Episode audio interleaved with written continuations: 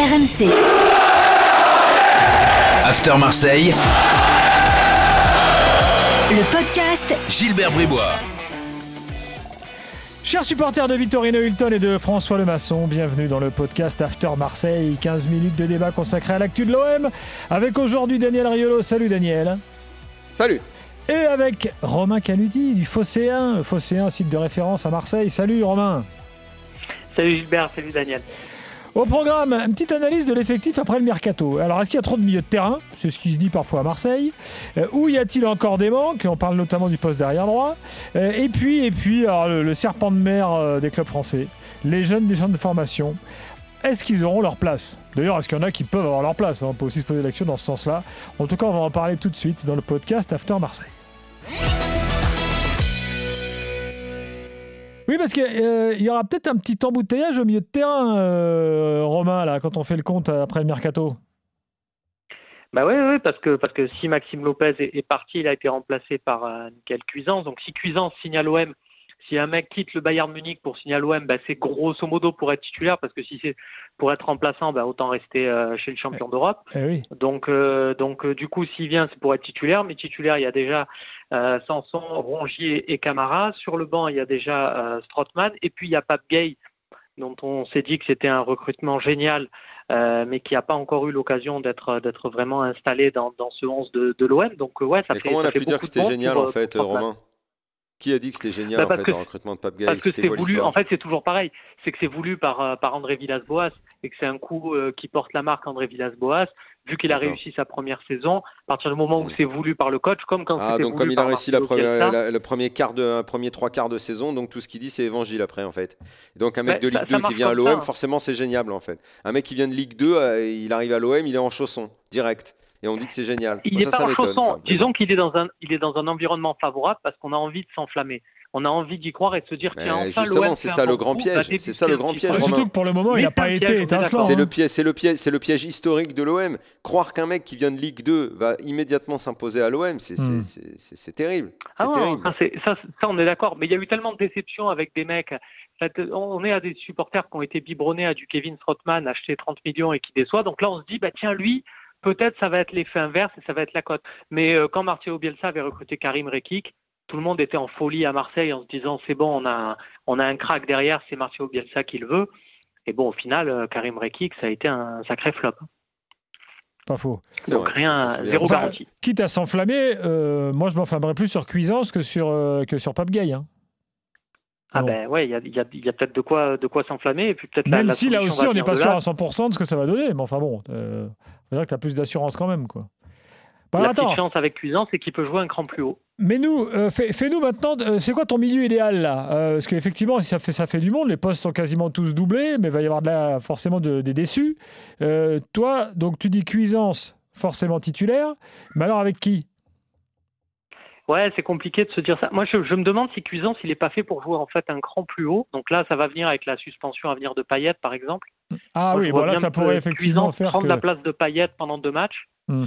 Euh, ce qui permet un peu à l'équipe de, de rester en place. Après, est-ce que euh, moi, je, des six, euh, j'enterrerai pas par exemple Strootman.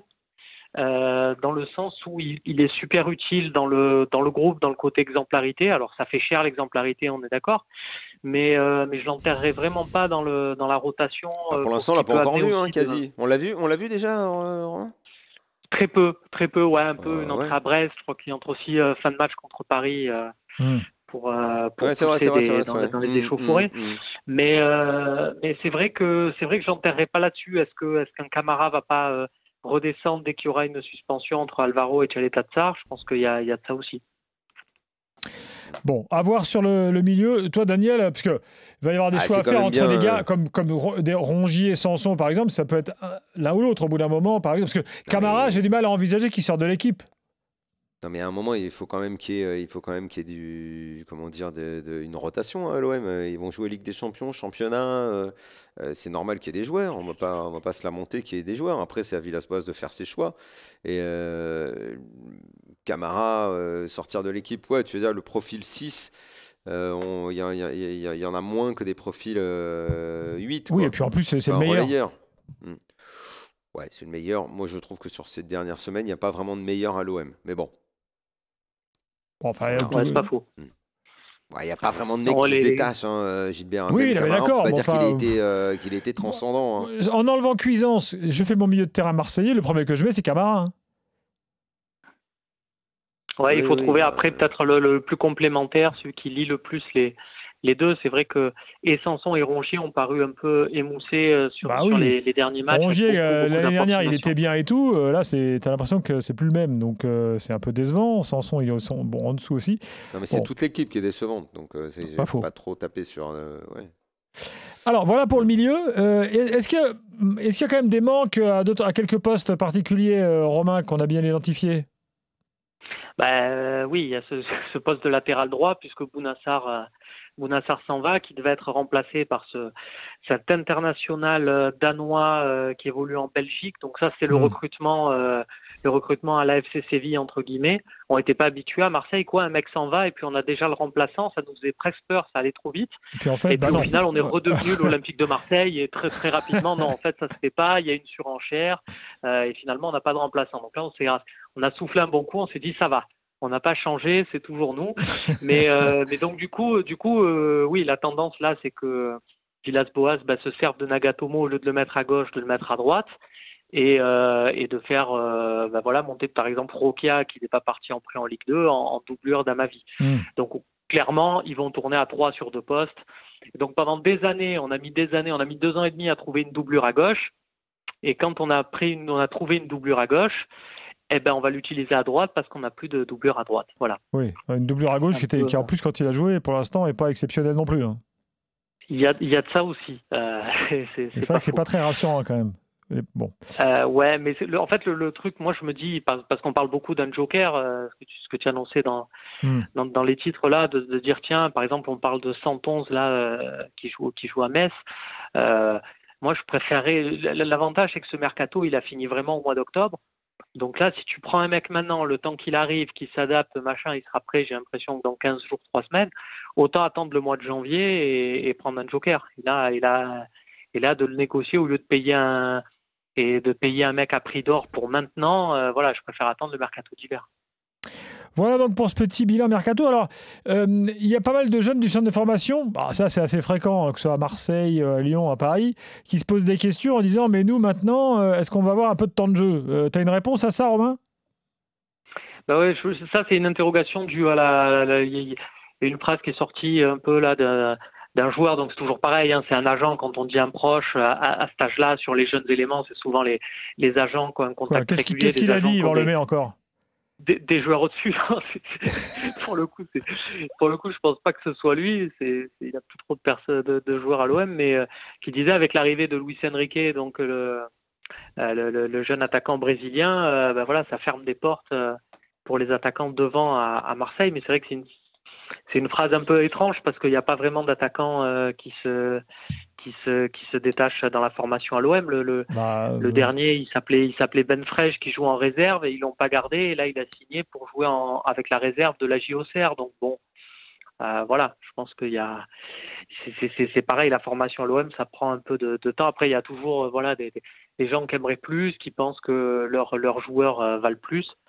Mais c'est très rare de trouver euh, vraiment. Ben, on le voit en fait, le, le seul exemple, ben, c'est un joueur d'Ivan Lemay. Tiens, on peut le, on peut le saluer, mais c'est son Nielsen Kunku euh, qui est parti en, ah, en Angleterre. là, il nous l'a vendu celui-là Nkunku. oui, alors après, il, il a vendu, il, a bien, il a bien fait de l'en- l'envoyer en Angleterre parce que l'Angleterre et surtout la, la Coupe de la Ligue, c'est fait pour lui. On voit, si on regarde ses matchs, on voit que des actions offensives et, et zéro action défensive. Donc, on va dire le point de vue de, ce que pouvait en dire aussi Villas-Boas et de ce qu'en dit Yvan Lemay, bah, les deux ont raison sur le sur le coup pour l'instant. Mais euh, mais effectivement, ouais, je, reste aussi de l'avis du, du coach de l'OM, c'est que il- pour la Ligue 1 et pour l'Olympique de Marseille, ça l'aurait peut-être euh, peut-être pas fait. Alors, euh, autre dossier qu'on a abordé ces derniers jours dans l'after, et là on aimerait avoir ton avis, euh, Romain. Qu'est-ce, qu'on- qu'est-ce que tu dis et qu'est-ce qu'on dit aux Phocéens de Villas-Boas? Il y a eu une sorte de, comme ça, de les, les 100 jours de Villas-Boas, là, quand il est arrivé, tout le monde le voyait comme un mec avec des idées tactiques géniales, un style, en plus très bon communicant et tout. Bon, bah, sauf qu'au au fil des mois, disent que ces équipes font pas rêver. Euh, toi, quel est ton point de vue euh, sur Villas-Boas? Est-ce que tu commences quand même à avoir des doutes? Ou alors tu lui accordes encore un crédit euh, certain comme la saison dernière? Ouais, j'ai encore de, j'ai encore envie de croire à sa version. C'est-à-dire là de se dire que bah, sa préparation a été foutue par terre parce que il y a eu ce, ce, truc du Covid qui a, qui a quand même enlevé euh, trois matchs de préparation à l'OM, des, des, entraînements séparés puisqu'il s'entraînait que par petits groupes de trois ou quatre, et que tout, tout son programme sur huit semaines s'est retrouvé un peu un peu tronqué. J'ai j'ai encore la envie forme physique croire. des joueurs, c'est à cause de ça. La forme physique des joueurs, j'ai le surpoids de paillettes, ça c'est à cause de ça? Alors le surpoids de paillettes peut-être pas, ça on est d'accord, mais euh, et quand même est-ce qu'il est vraiment en surpoids, c'est ce qu'on ce qu'on demande à Payet parce qu'il est capable. Moi, je pense que même avec ce poids-là, de, de, faire normalement des choses, euh, des choses au-dessus. Je pense que c'est, ça ouais, vient enfin, plus de, de peut-être normal. Je veux dire, à un moment, euh, il faut quand même, euh, tu vois, je, il faut avoir une allure quand même. Là, on dirait le mec qui fait la publicité bah, pour Trika là. voilà, je, je, je, je, vois bien. Non, non, mais je vois bien. Et tu n'es pas pas le seul à le, à le reprendre là-dessus. Moi, je, moi, j'ai plus envie de, moi, Payet, j'ai envie de lui dire, fais le poids que tu veux, mais râle pas quand c'est Tovin qui va tirer un corner et pas toi. Voilà, je préfère voir ça que, que là, j'ai l'impression que le, retour de Tovin, c'est aussi le retour de ce truc du euh, c'est qui qui va toucher le plus le ballon. Et ça, ça commence un peu à m'énerver. Ça commence un peu à m'énerver aussi de voir que dans le jeu, ben, un mec comme Benedetto, le, seul qui joue simple, au final, on le voit pas parce que ça passe son temps à tricoter. Et pas que ces deux-là, hein, Sanson, Rongier aussi, ça fait beaucoup, beaucoup de, de touches de balle.